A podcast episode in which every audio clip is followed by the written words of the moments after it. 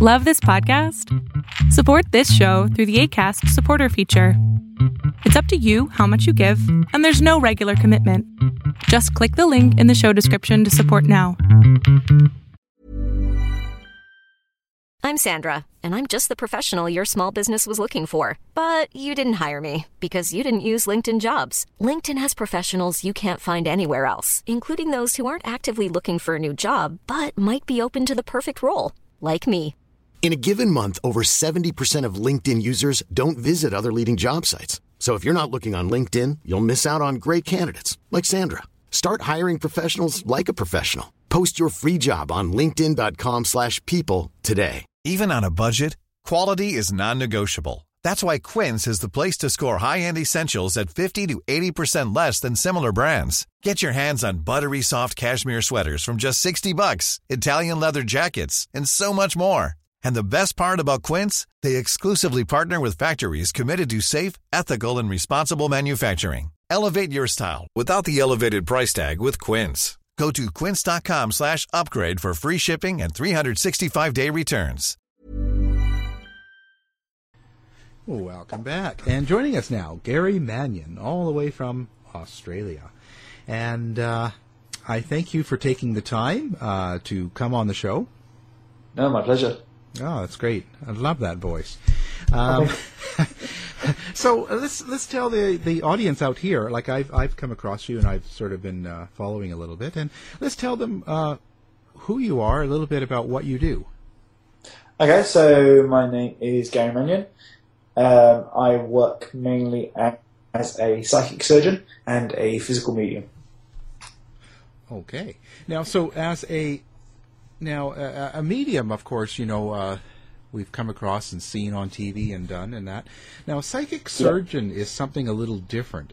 Um, so, what do you mean by that?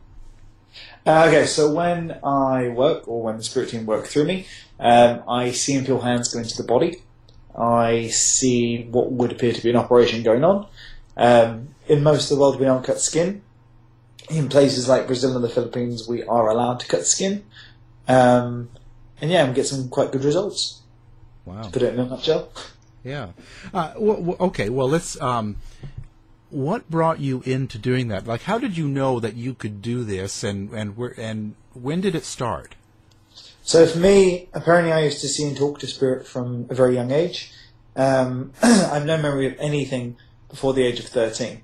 And my very first memory eh, was my dad taking me to the local spiritualist church. And I was sitting down the front, saw the medium tune in, and all of a sudden I heard this voice in my head saying, you can do that. So of course, being 13, hearing voices in my head, I gave it a go. Um, and that started off my psychic mediumship pathway. Then when I was 18, I was invited to Manchester in the UK to teach some psychic development. And the group I was working with did some spiritual healing, asked me if I wanted to take part. And at the time I thought, put your hands on someone, let the energy come through, how hard can it be? so I said, yeah, I'll give it a go. And when I went to start, all of a sudden I felt this very strong presence behind me. And I saw these hands going into this woman's stomach, pulling this mold out, which made sense to her afterwards. Um, then I started being scientifically documented by the Scottish Society of Psychical Research and another organisation called PRISM. They researched me for five and a half years, and through them we got a 90% success rate. Wow, that's pretty good. How did well? How did this affect your life? As in, um, so like where you were growing up, and and uh, I, I take it you were kind of a normal, average kid, whatever that is, but just kind of, Yeah. and well, you know, just kind of you know going to school and and doing things that kids do. Um, Yeah. Now, were you open about this to other people you knew, your friends and your family, and how did they receive that? Yeah, so as I said, for as long as I can remember, I've done the mediumship and work with spirits. So for me, it was always a very normal thing. Um, my parents knew I did it, but I don't think they knew how involved I was. And it wasn't until I was about probably 19, 20, or even when I started doing the BBC documentary that they realised how involved I really was with it. Um, friends, some of my friends knew, um, and then you'd get those who understood it, those who, anytime you'd say anything, would be, was that your friend saying that, or is it you? um, but yeah, it's always kind of been a natural part of my life, and you know, I'm I believe in spirit and I love working with spirit, but at the end of the day, I'm a normal person as well. I like to think. Right. Well, I would just think that would be somewhat alienating, and I don't mean that in a negative way, but it some, somewhat sets you aside, and uh, some Yeah. people might think you're different, or they might be, let's say, scared of you. Maybe not scared, but just something, you know, a little offsetting. Like, um, Yeah, I can understand that, but you know, for me, because it's been so natural and because it's not dominated my life, it's been part of my life, not my whole life. Um, it's been able to fit in very well with what I do, and you know, I, I've I've had the people who I, I have told what I did when I was growing up, and then those who I didn't tell what I was doing. But nowadays, I'm I'm very happy to tell anyone and everyone what I do. yeah.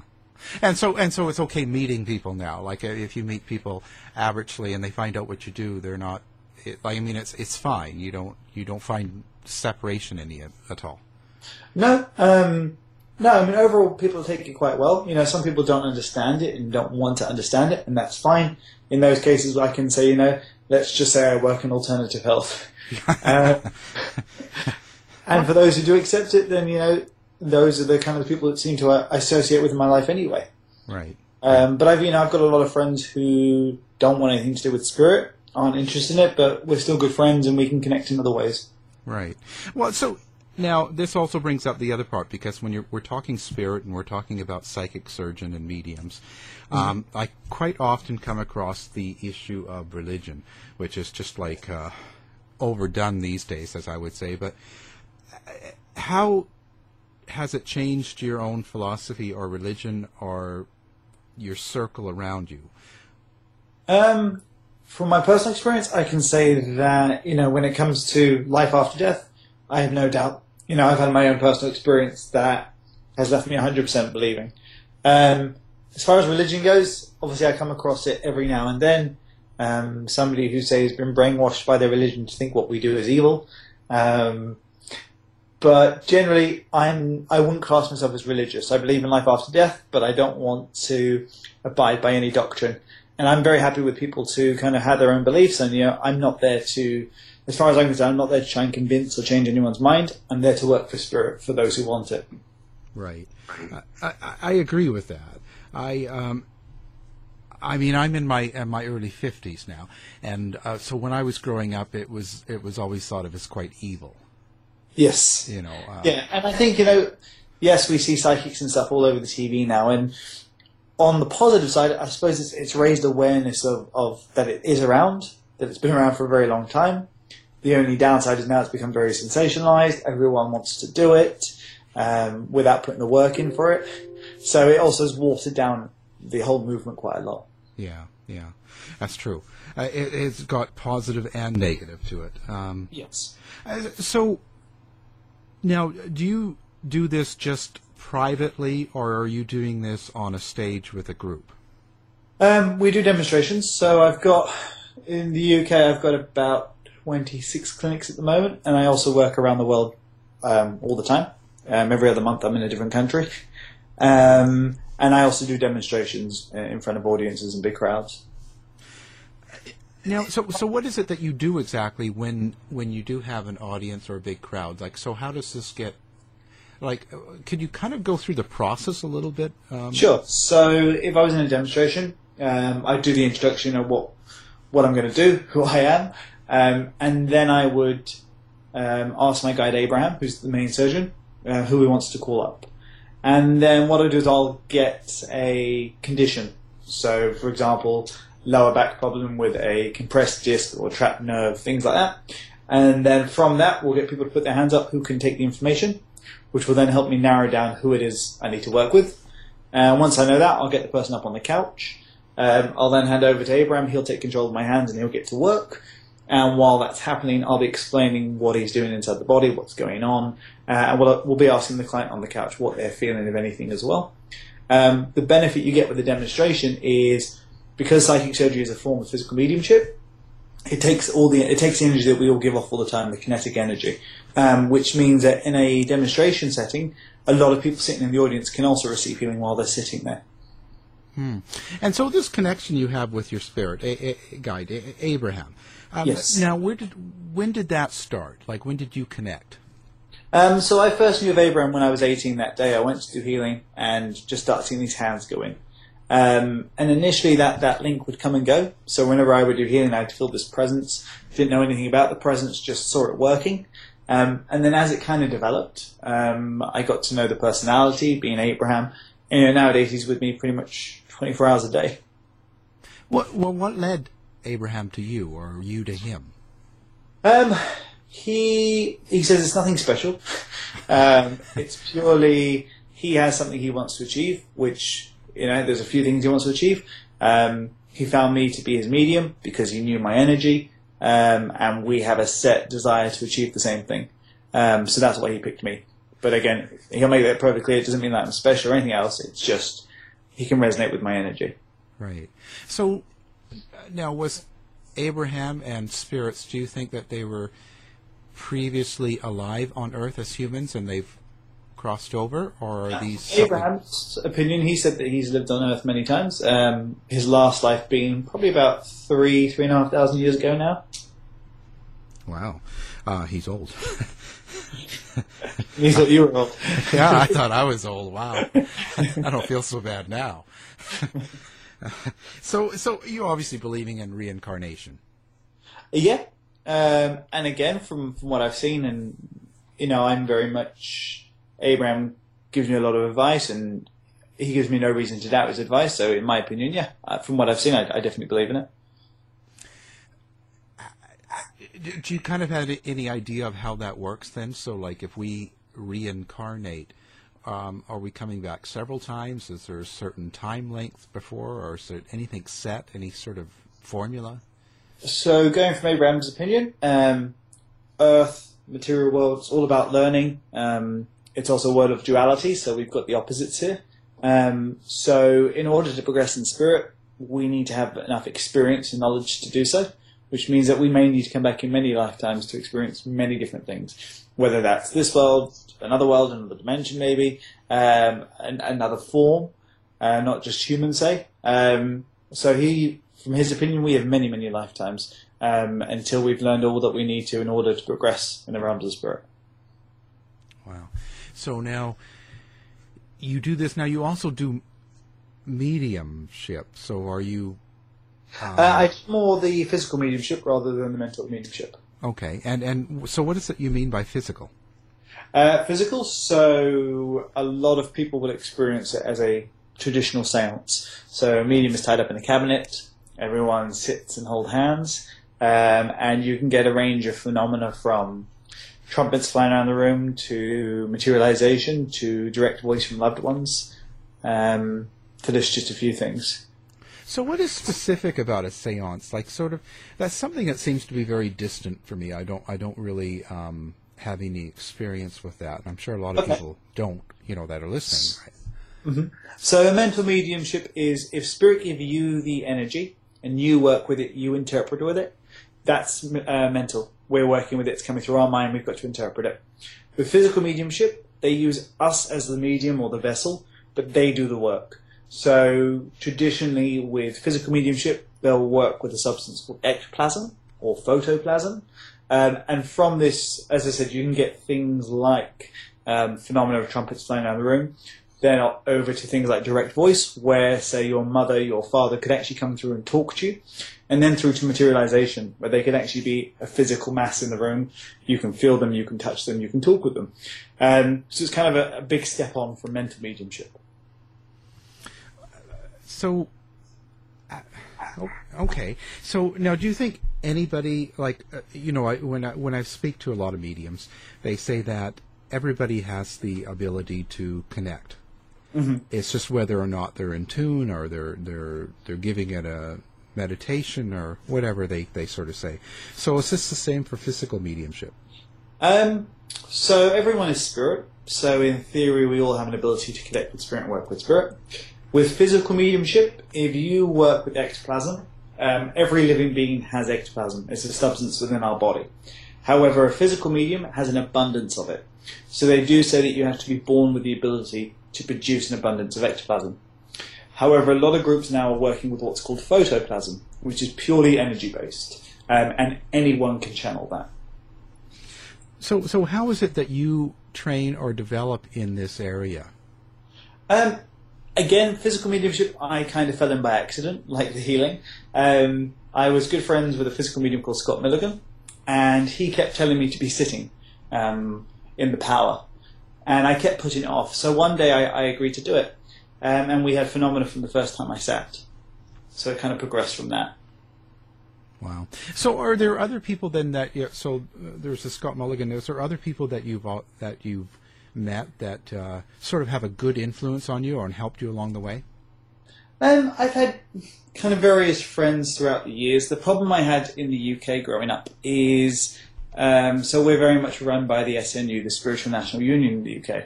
The problem is, is they don't really want to associate with you until you are over 18. So for me, being 13, working with Spirit, I was very much kind of left on my own to do it. Um, you know, and I've, I've had people that have supported me throughout my life, different friends. Um, you know, my head healer of my church got special permission from the SNU for me to do healing before I was 18 there. Um, and she kept saying to me, you're going to be a healer, not a medium. And at that time, I was very interested in the mediumship, and I didn't have an interest in the healing. I used to find healing boring. It wasn't something I wanted to do. Mm. Um, until I met Abraham, now I much prefer the healing to mediumship. Wow. And so uh, now with this, um, the church, you, are you're, you're mentioning the Spiritualist Church. Mm-hmm. Could, could you maybe tell us a little bit about what that is all about? Okay, so in the UK, uh, we have the spiritualist religion, which is kind of run and overlooked by the Spiritual National Union, uh, an organisation there.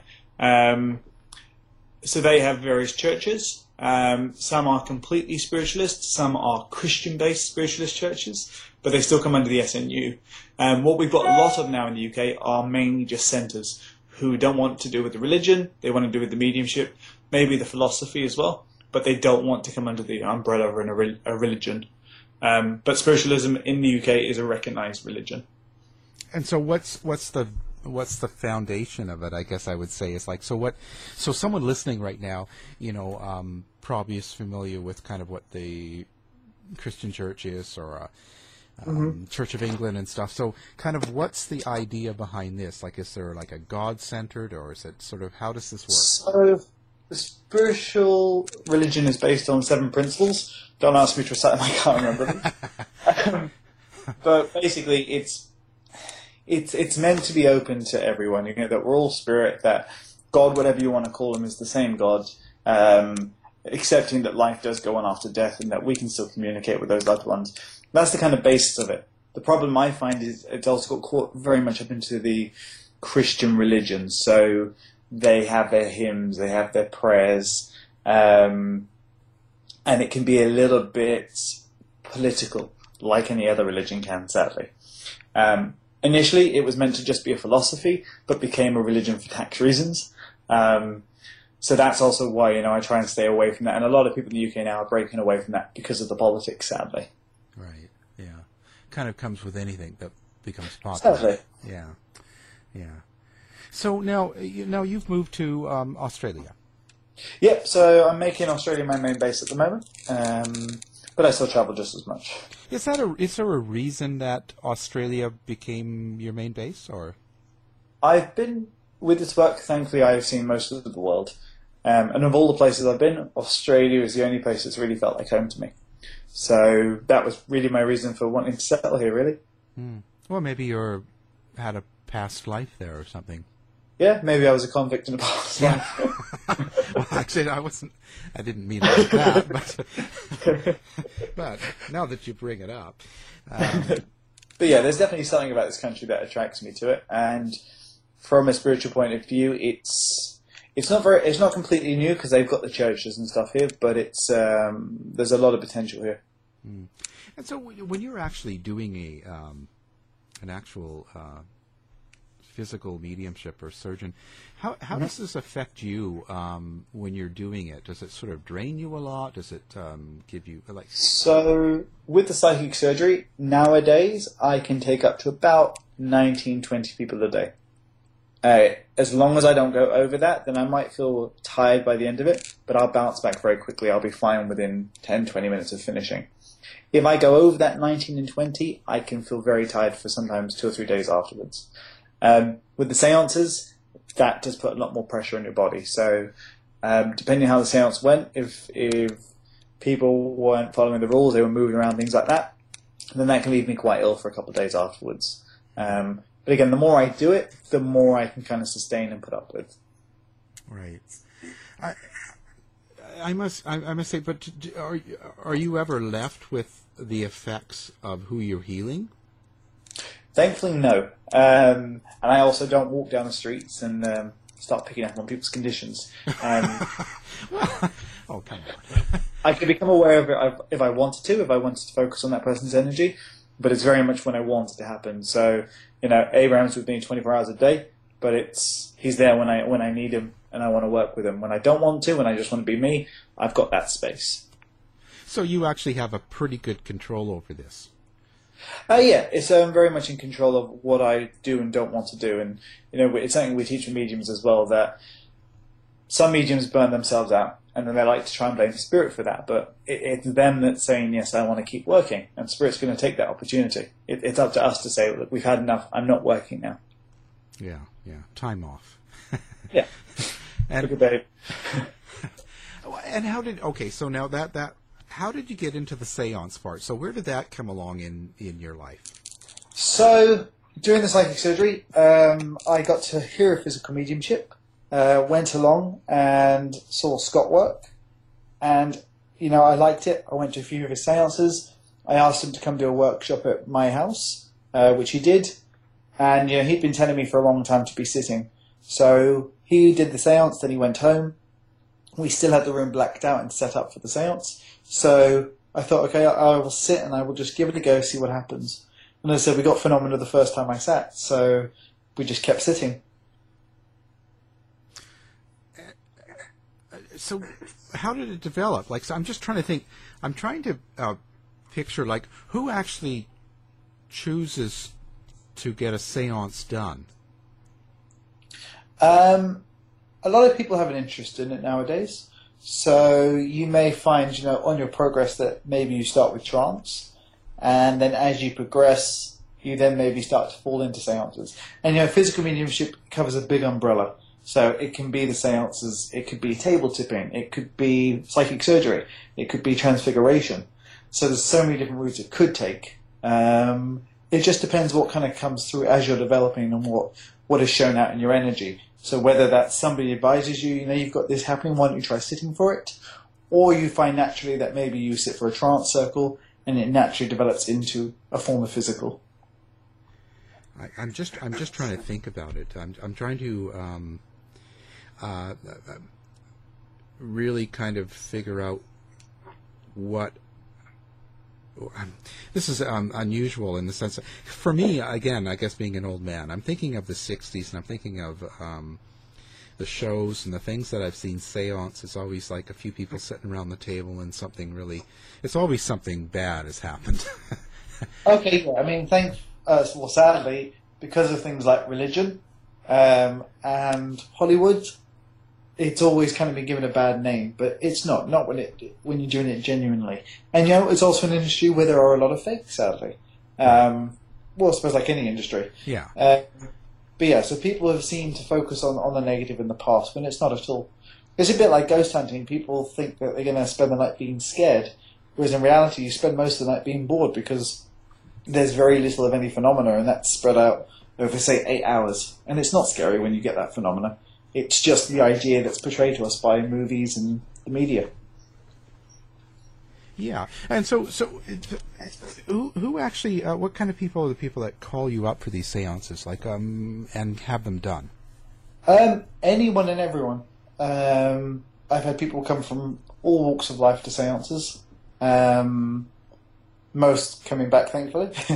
uh, yeah, it, it literally is open to anyone who has an interest in spirit um, or wants to see phenomena, really. No, so so would I use the séance to connect with uh, past loved one that's that that I yeah it it is always a possibility. You know, the aim of a séance is to try and allow people in the audience's loved ones to come through and communicate, whether that's through direct voice, through materialization where they can actually touch and, and interact with their loved one. But yes, that's the ultimate aim. So, so I'm picturing this as um, kind of the same as a mental medium, except for whoever's coming through, whatever spirit is coming through, comes through and uses your physical body. Yes. So yeah. So rather than you know medium going, I've got your mother here and she tells me her name is Jean. It's Jean's going to come through and actually talk for herself, and she's going to prove to you that she is who she says she is. Okay, so so they're using your actual voice and body to Yep. to, to Except when they come through and say direct voice, it's their voice. So it would be your mother's voice if, if she was to come through. now. Do you remember this when it's happening to you? No, I have no idea. Um, before seance till afterwards. And does this leave any sort of a um, I don't want to say scar, but does this leave any sort of a memory or feeling to you afterwards? If if something goes wrong in a seance, if the rules aren't followed, it can be very dangerous for the medium. Um, and mediums have died in the past doing it when the rules weren't followed. Um, if everything goes well, then I'll just feel a bit tired for a day or two afterwards. Well, that sounds kind of um, scary a little or dangerous. So, wh- wh- so someone can a medium can die, or you can be. So, so what are the rules? Like, what rules do they break in order for you to get ill from this? So when a when a phenomenon is happening, you have to try and sit very still. Millions of people have lost weight with personalized plans from Noom, like Evan, who can't stand salads and still lost 50 pounds. Salads, generally, for most people, are the easy button, right? For me, that wasn't an option. I never really was a salad guy. That's just not who I am. But Noom worked for me. Get your personalized plan today at Noom.com. Real Noom user compensated to provide their story. In four weeks, the typical Noom user can expect to lose one to two pounds per week. Individual results may vary. A lot can happen in the next three years. Like a chatbot may be your new best friend. But what won't change? Needing health insurance. United Healthcare Tri Term Medical Plans are available for these changing times. Underwritten by Golden Rule Insurance Company, they offer budget friendly, flexible coverage for people who are in between jobs or missed open enrollment. The plans last nearly three years in some states, with access to a nationwide network of doctors and hospitals. So, for whatever tomorrow brings, United Healthcare Tri Term Medical Plans may be for you. Learn more at uh1.com.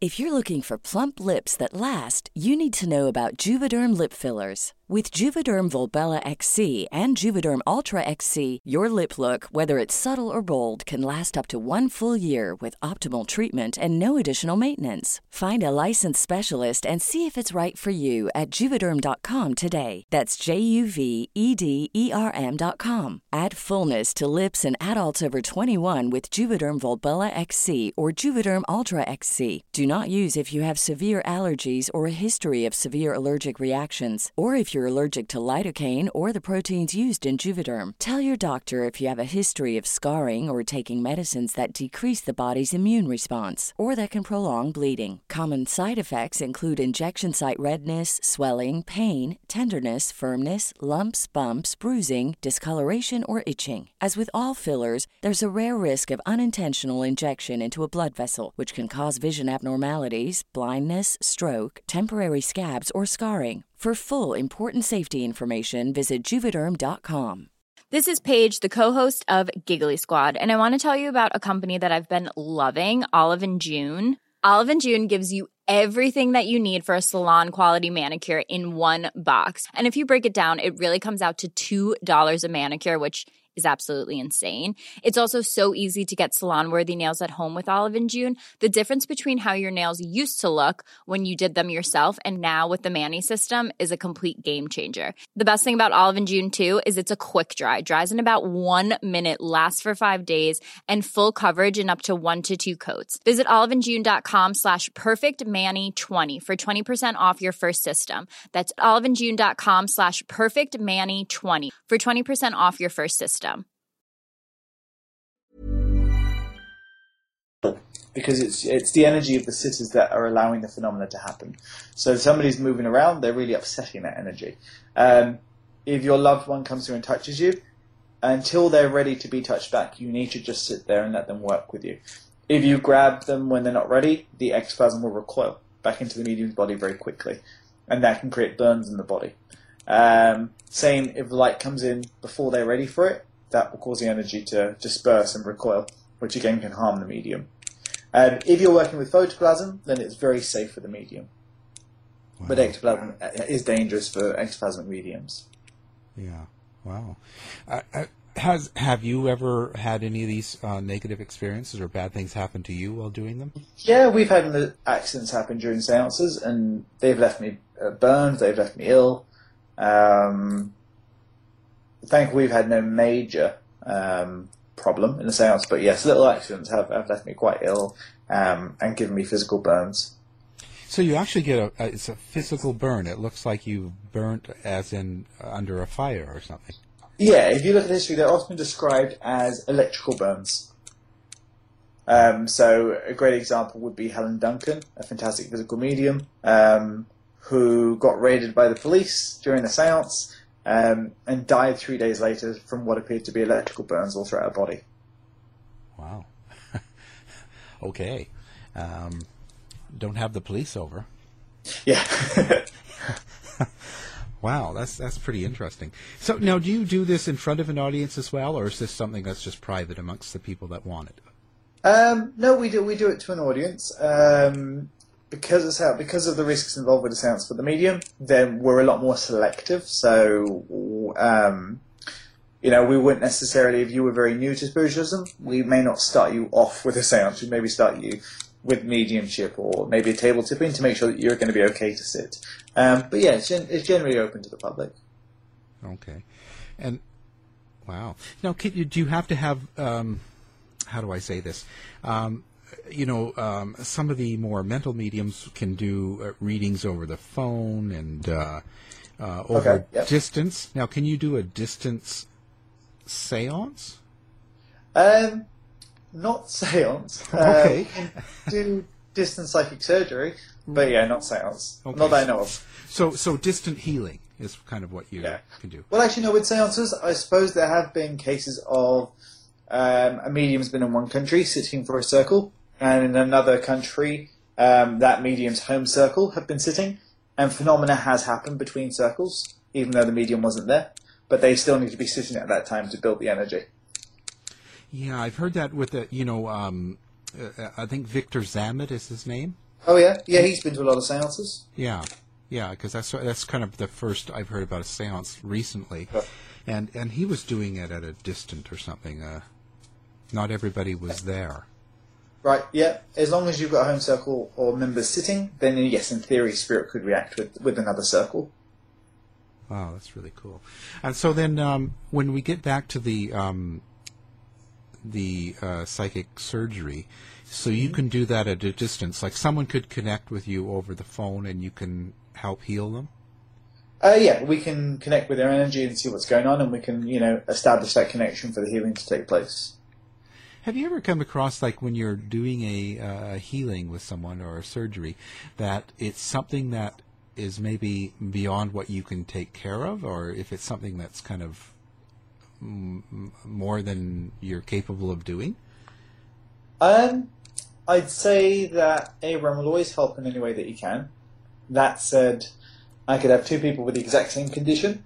One may make a full recovery for whatever reason, and one may not even respond. Um, so it really depends on the person. And when we're working, we're not just working on the physical problem. We're working on what's triggered that, whether it's emotion or an experience in your life, and what the root of the problem is. Whether it's a life lesson, whether it's karmic, past life. So we're going to try and establish or work with all those levels. Because if we don't, the condition is either not going to go, or it's going to come back some other way. Right. So there's no guarantee. No, sadly we can't make any guarantee with it. Uh, we have some very good reported results, but yes, everyone's different, so I can't make any guarantees. Now, so do they have to connect with you? Do they sort of have to have a, um, uh, how, how do I say, uh, kind of receive what you're trying to give them, or you know, so if a non-believer comes in, someone that's like Yeah. talked into it from his family Yeah. or spouse or whatever, and then he comes in and he kind of goes, yeah, whatever, whatever, and you and then you're doing this. Will it still work? Yep, some of my best um, cases have been skeptics. Um, the only requirement we ask for somebody is you don't have to be religious, you don't have to believe in why it works, um, you just have to want to get better. As long as you have that want to get better, we can work with you. And a great example is uh, when I did the BBC documentary a few years ago. Um, I had a friend who he he knew what I did, and he was a complete skeptic of anything spiritual, and he was developing this breast tissue uh, because of his hormones. So I said to him one day, "Well, why don't you let me work on him?" Um, and he said, "Okay, you can have a go." And after the psychic surgery, his breast tissue disappeared within a number of days. So when the BBC interviewed him, he said, "Well, I'm still a skeptic." And they said, "Well, what do you put down to your healing?" He goes, "Well, you know, it's, it's placebo. You know, because I allowed him to work on me, that that triggered something in my brain to get better." So, you know, in his case, he still doesn't want to believe. He doesn't want to address that the medical stuff didn't work, but the healing did. But he just wanted to get better, and that's why it worked for him. How do you, how do you feel about the um, the general medical community then, the scientific one? So now are they? Uh, they're probably not very um, positive or supportive of what you do. You'd be surprised. A lot more doctors are taking an interest. Um, you know, some are very interested. Some will take the um, stance of if it's working for you, keep doing it. Um, some will say, okay, this has worked. Let's not address why. Let's just accept it's worked. Some will poo-poo it, don't want to know anything about it, and you know that can't possibly work. Um, it's really a mixed bag, but there is a lot of interest now from the medical community, thankfully. Wow, that's pretty interesting. And and overall, what's what's kind of the climate? What kind of um, reactions and and uh, comments do you get from uh, the general public and, and media, for instance? Um, again, generally positive. I mean, you're, you're going to come across skeptics, which is absolutely fine. Um, but most people nowadays are interested, and I said, because of the mediums you see on TV and how kind of widespread it's become, most people have heard about it, so it's not a shock to their system that, you know, you work with spirit. Some don't have an interest in it, and they don't seem to pursue that any further, and that's fine. And then some people really have an interest. Um, but overall, I've, I've had a good response. Do you work with another psychic or a medium while you're doing these um, physical healings? Uh, no, so with the psychic surgery, I am still fully conscious, so I don't need to be looked after or anything like that. So I can I can talk to you while Abraham's working and, and fill you in. And and uh, uh, back to the Abraham, what kind of a connection, as in like, what kind of relationship do you have with him? Um, I tr- like to describe him like a kind of Father Christmassy character. He he's there when I need him. He comes with a little love. He's got a very dry sense of humour. Um, he's never overbearing or controlling. You know, I could have an argument with him if I wanted to. He'd always win the argument, but I could. um, so he's yeah, he's very kind of he's there to do his job, um, and and it is what it is. Yeah. Uh, what do you do? You, um, have you developed a relationship as you get to know each other more personally? Like, so when it's when when you're actually doing it, do you talk about clients and? Uh, yeah. So when I first started psychic surgery, because I'm not medically trained, um, for the first couple of years, it would be me asking them constantly, "What are you doing? What's going on?" Now, after all these years of working with him, um, he can get on working, and I have a very good idea what he's doing uh, or an awareness of what's going on, and then he'll only really step in and talk to me if if I start saying something incorrect. He'll come in and correct me. Um, if I've got a client that's not very talkative and I'm trying to distract my mind from getting too involved, then we may talk about other issues, such as you know what happens when you die, things like that. So I can have that conversation with him if I want to. Um, otherwise, I just let him get on and work. Yeah. Well, and what do you think happens when you die? now that you say it. Um, again, I go from his opinion. It seemed to make sense to me. Um, so he very much says that when you die, um, you'll pass over in a way that's similar to how you passed. So if you die in an accident, you may find yourself in a hospital situation. Um, we then come to learn that we have passed, that we're okay. I believe when we first pass over, it's very much like Earth. We still have our material wants and desires until we come to realize that we don't need them. Um, I believe we're given a choice: do we want to progress in spirit, or do we want to come back? Um, even if we choose to come back, I believe that most of us would wait for our loved ones to pass over. Um, I've heard spirits say many times that time is very different for them. Um, and, you know, eh, time is straightforward for us, but that doesn't mean that that's what time really is. So, um, past and future, I don't think is really much of an issue for them. So, so they don't really feel time the same way as we do. Yeah, so you know, you'll hear some spirits say that a lifetime to us could be a moment for them. Yeah, and so uh, when we when so we've crossed over, and uh, well, what about the people that we've had a clash with that we don't like, or that we that, that are in our family, let's say, or let's say people that Sure. you don't speak to. So, is there a mending, or is it something that you continue in another life? Or kind of just kind of what's your overall concept of that? Um, I think when we first pass over, that if we haven't got a bond of love with somebody, or there's somebody that we don't want to connect with, then they're not going to be there to greet us. You know, some people see a white tunnel. The last thing you'd want is if you didn't get along with your father to reach the end of that tunnel and have, have him waiting for you, you'd probably turn back. Yeah. Uh, so I believe we get met by those who we want to connect with, and then as we progress and come to terms with that, everything we've been through in this life is an experience and is a chance to learn. I think then we have the opportunity to kind of forgive if we want to and when we want to, um, and then maybe mend that that connection. How's your experience with um, people that you've come across that are, let's say, really, really evil? I mean, um, in in life, um, we've we've seen people um, like Hitler or like, Okay. Yeah. you know, and, and they've you know they've obviously been uh, uh, very evil and um, uh, not a real inspiration. Yeah. How do you see that going for them? Like, um, So my personal belief is I, because I think everything is here a lesson to learn. I don't see. I try not to see things as good and evil. I see things more as a lesson. Um, an example Abraham will give you about good and evil is if we talk about soldier. If that soldier has has killed someone, but they they're on your side, we call them a hero. They protect their country. Yet to the other side, they're an evil person. They've committed murder. Um, so it's only our perception that, that changes that situation. The situation is the same. It's just a perception. And you know the great disasters we've been through, the great wars and stuff. As a human race, we have learned from that. So I do think it takes um, a spirit willing to learn a big lesson to initiate that. Oh yeah, I think out of the pain and out of the the bad things that we um, we grow from, we learn. It's a, there's always you know again if you don't want to say good and bad, but there's something that comes out of it. Yeah. I just I I just wonder like if you're doing a um, if you're doing some sort of spiritual uh, work with someone, if you pick up a vibration of something being very um, I've worked with yeah, I've worked with people who have done things that maybe me as a person I have an opinion about. You know, so I've worked with people who have murdered in their life, people who have been paedophiles in their life. Um, and even if I have a personal opinion to that, that doesn't mean that person should be able to receive healing. Um, and it's not my place to judge them. It's my, my place to, to work with them and help them in any way they can. Um, so I will try and keep my own personal beliefs or feelings about that out of the equation. uh, yeah, it must be hard sometimes.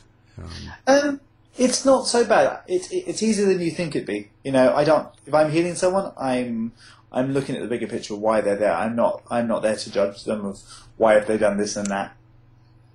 And and and and again, now uh, you're not. Um, so when you do your um, your surgery, surgery or psychic surgeon, uh, you're not, and you're not suggesting or promoting that people don't go see their doctor or anything like that. No, no, psychic surgery should um, always be an add-on to conventional medicine. Um, even down to, you know, if you're on a medication, a lot of medications, if you just stop taking them, can have a horrible effect on the body. So you should, you know, if you want to come off your medication because you're feeling better, okay, but do that with your doctor's approval so that they can monitor it and make sure it's safe. Um, and, you know, if you keep with the doctor as well, then at least you can be getting before and after scans so that, you know, you're not just taking your own word that I feel better, you can actually go and see it for yourself. Yeah, that's good advice. And and and so now on the other the other subject that you've mentioned that you've done is the uh, table tipping. So Oh, yeah. what what exactly is that then? So that's probably a step below um, a typical seance.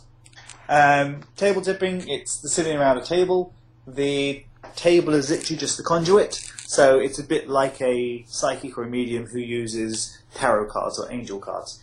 They're just a focus point. So in table tipping, we use the table as the focus point. Um, we ask spirit to communicate. Sometimes we'll go more down the phenomena route, where we'll just look for knocks and bangs around the room. We'll see if they can move the table, levitate the table, and then at other times we'll actually look for intelligence and for communication. So with that, we may try and bring through loved ones through a yes and no answering system. Um, to establish communication and get messages. Some people will then go on to say, once they've established that link, they'll come away from the table and maybe go to a board um, so that loved ones can actually write out messages.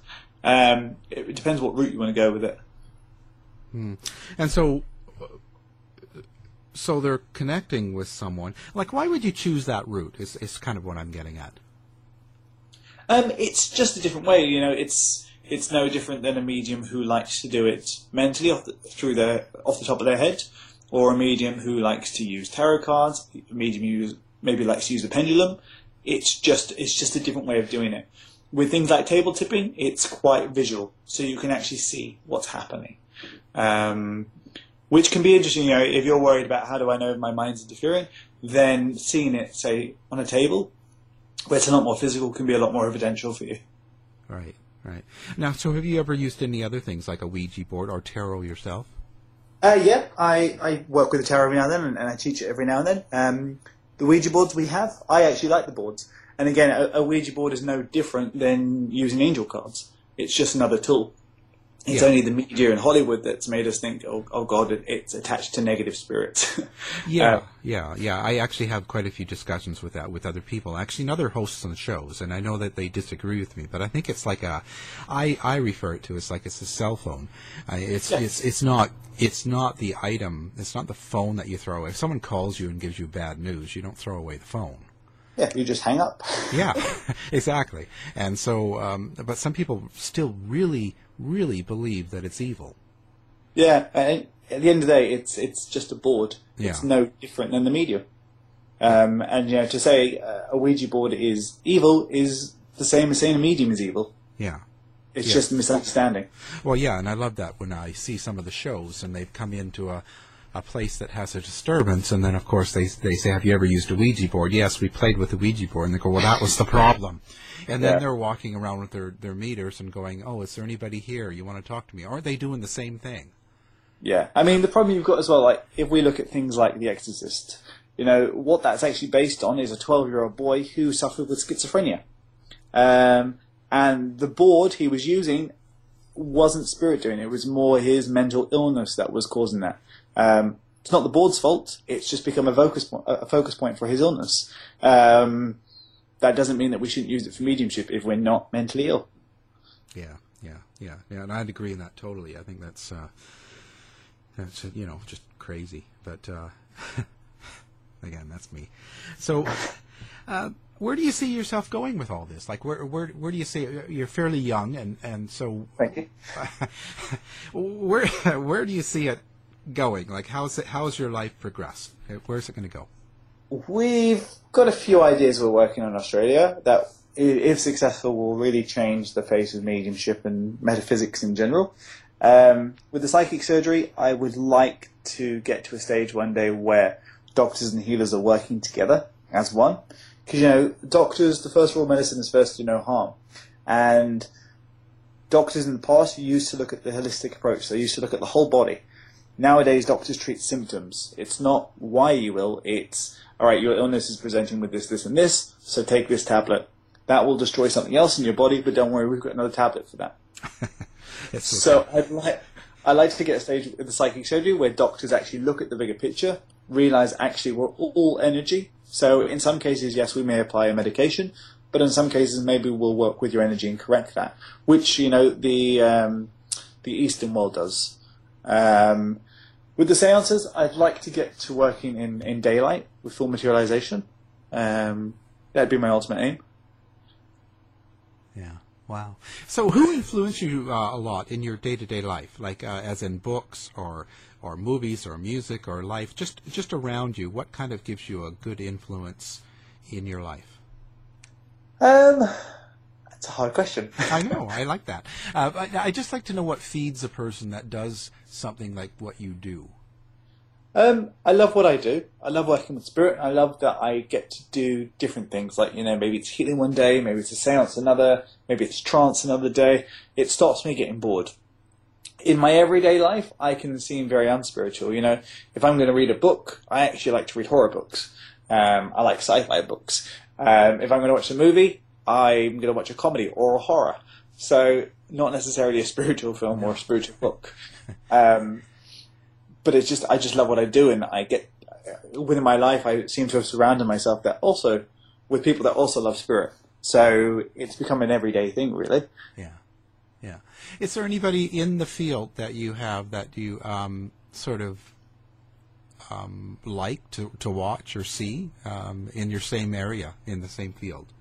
Um, so with physical mediumship, I like people like Scott Milligan. Um, in the psychic surgery, um, are probably the most famous one we've got at the moment would be John of God in Brazil. Um, so yeah, I'd probably say them two would be role models for me. Okay, fantastic. Um, now, how do people get a hold of you? Like, what's what's what's the best way to someone contact you? Um, I'd be on Facebook. Um, go to GaryMannion.com or even AfterlifeAgents.com, our company out here. Uh, th- those are probably the easiest ways to get hold of me. Yeah. Now, are you are are you doing a book? Is that right? Or um, I've been I was commissioned to do a book years, uh, three books years ago. Um, I just haven't got around to writing it. It's taken me nine years, and I think I've got about thirteen pages. Okay. Uh, one day, maybe. yeah. Oh, it takes. It, well, it's a lot of work. It's a lot of effort, and you have to have the time. You know. And Yes. Sounds like you're going all over the world. What's your What's your plans coming up here for the uh, fall and, um, or I guess it would be summer for you, but for the winter for us. Um, what, Uh, are you planning on going anywhere and touring now? So I've got a little holiday now coming up in Hawaii and New York next month, which would be lovely. And then it's back to Australia, um, different parts of Australia between now and January, I believe. Then January I go back to Europe, um, and then from Europe to Peru, I think, and then back to Australia, um, and then just coming and going, really. Yeah. Is there a favorite place you've ever um, gone to to perf- I, I say perform, but you know to work? Is there some some place you really look forward to going to? Um, Um, a lot of the places now, actually, you know, thankfully my work is at a stage where I, I can pick and choose what I, I do and don't want to do, which is lovely. Um, so I've kind of surrounded myself with the locations I love to go. You know, thankfully this work I've got friends all over the world, and nowadays I went through a couple of years where everything was just work. Now, when I see a country, I try and see that country as well, if I can get a day in or something. Um, I love Australia, which is why I live here, or trying to live here. Um, but yeah, I, I like most of the world. But when you travel so much, it does get to a stage where, you know, okay, there's a mountain there. It's beautiful, but I've seen plenty of mountains. yeah. Um, so you kind of you don't appreciate as much as you would, and you know, most of the time when you're traveling, you don't see the countries anyway. It's more just the people. Yeah. So what what would you be your um, suggestion for people um, to do in their everyday life? Um, the best advice, again, if we use Abraham's example, here's the best advice for anyone um, who wants to develop in any way spiritually. Take 10 minutes a day just to sit in the power. You know, just find a space, put out to spirit that you're going to give them 10 minutes just to, to work on you on all levels. Um, that really does help. You know, even meditation, if we took 10 minutes out a day, um, it research shows that it lowers our blood pressure, it makes us less stressed just from taking 10 minutes a day. But so if you give that 10 minutes to spirit, you'll find a lot of your work will progress quite quickly. Yeah, that's so true. That's so true. Um, I, I have to say, um, I think that uh, this is great. This stuff you do, and um, and and. and and, and one, thank you for taking time to come out and just uh, speak to us about this because it's uh, you know it's it's uh, important, you know, and I, I hope we're able to do it again. Yeah, happily, anytime.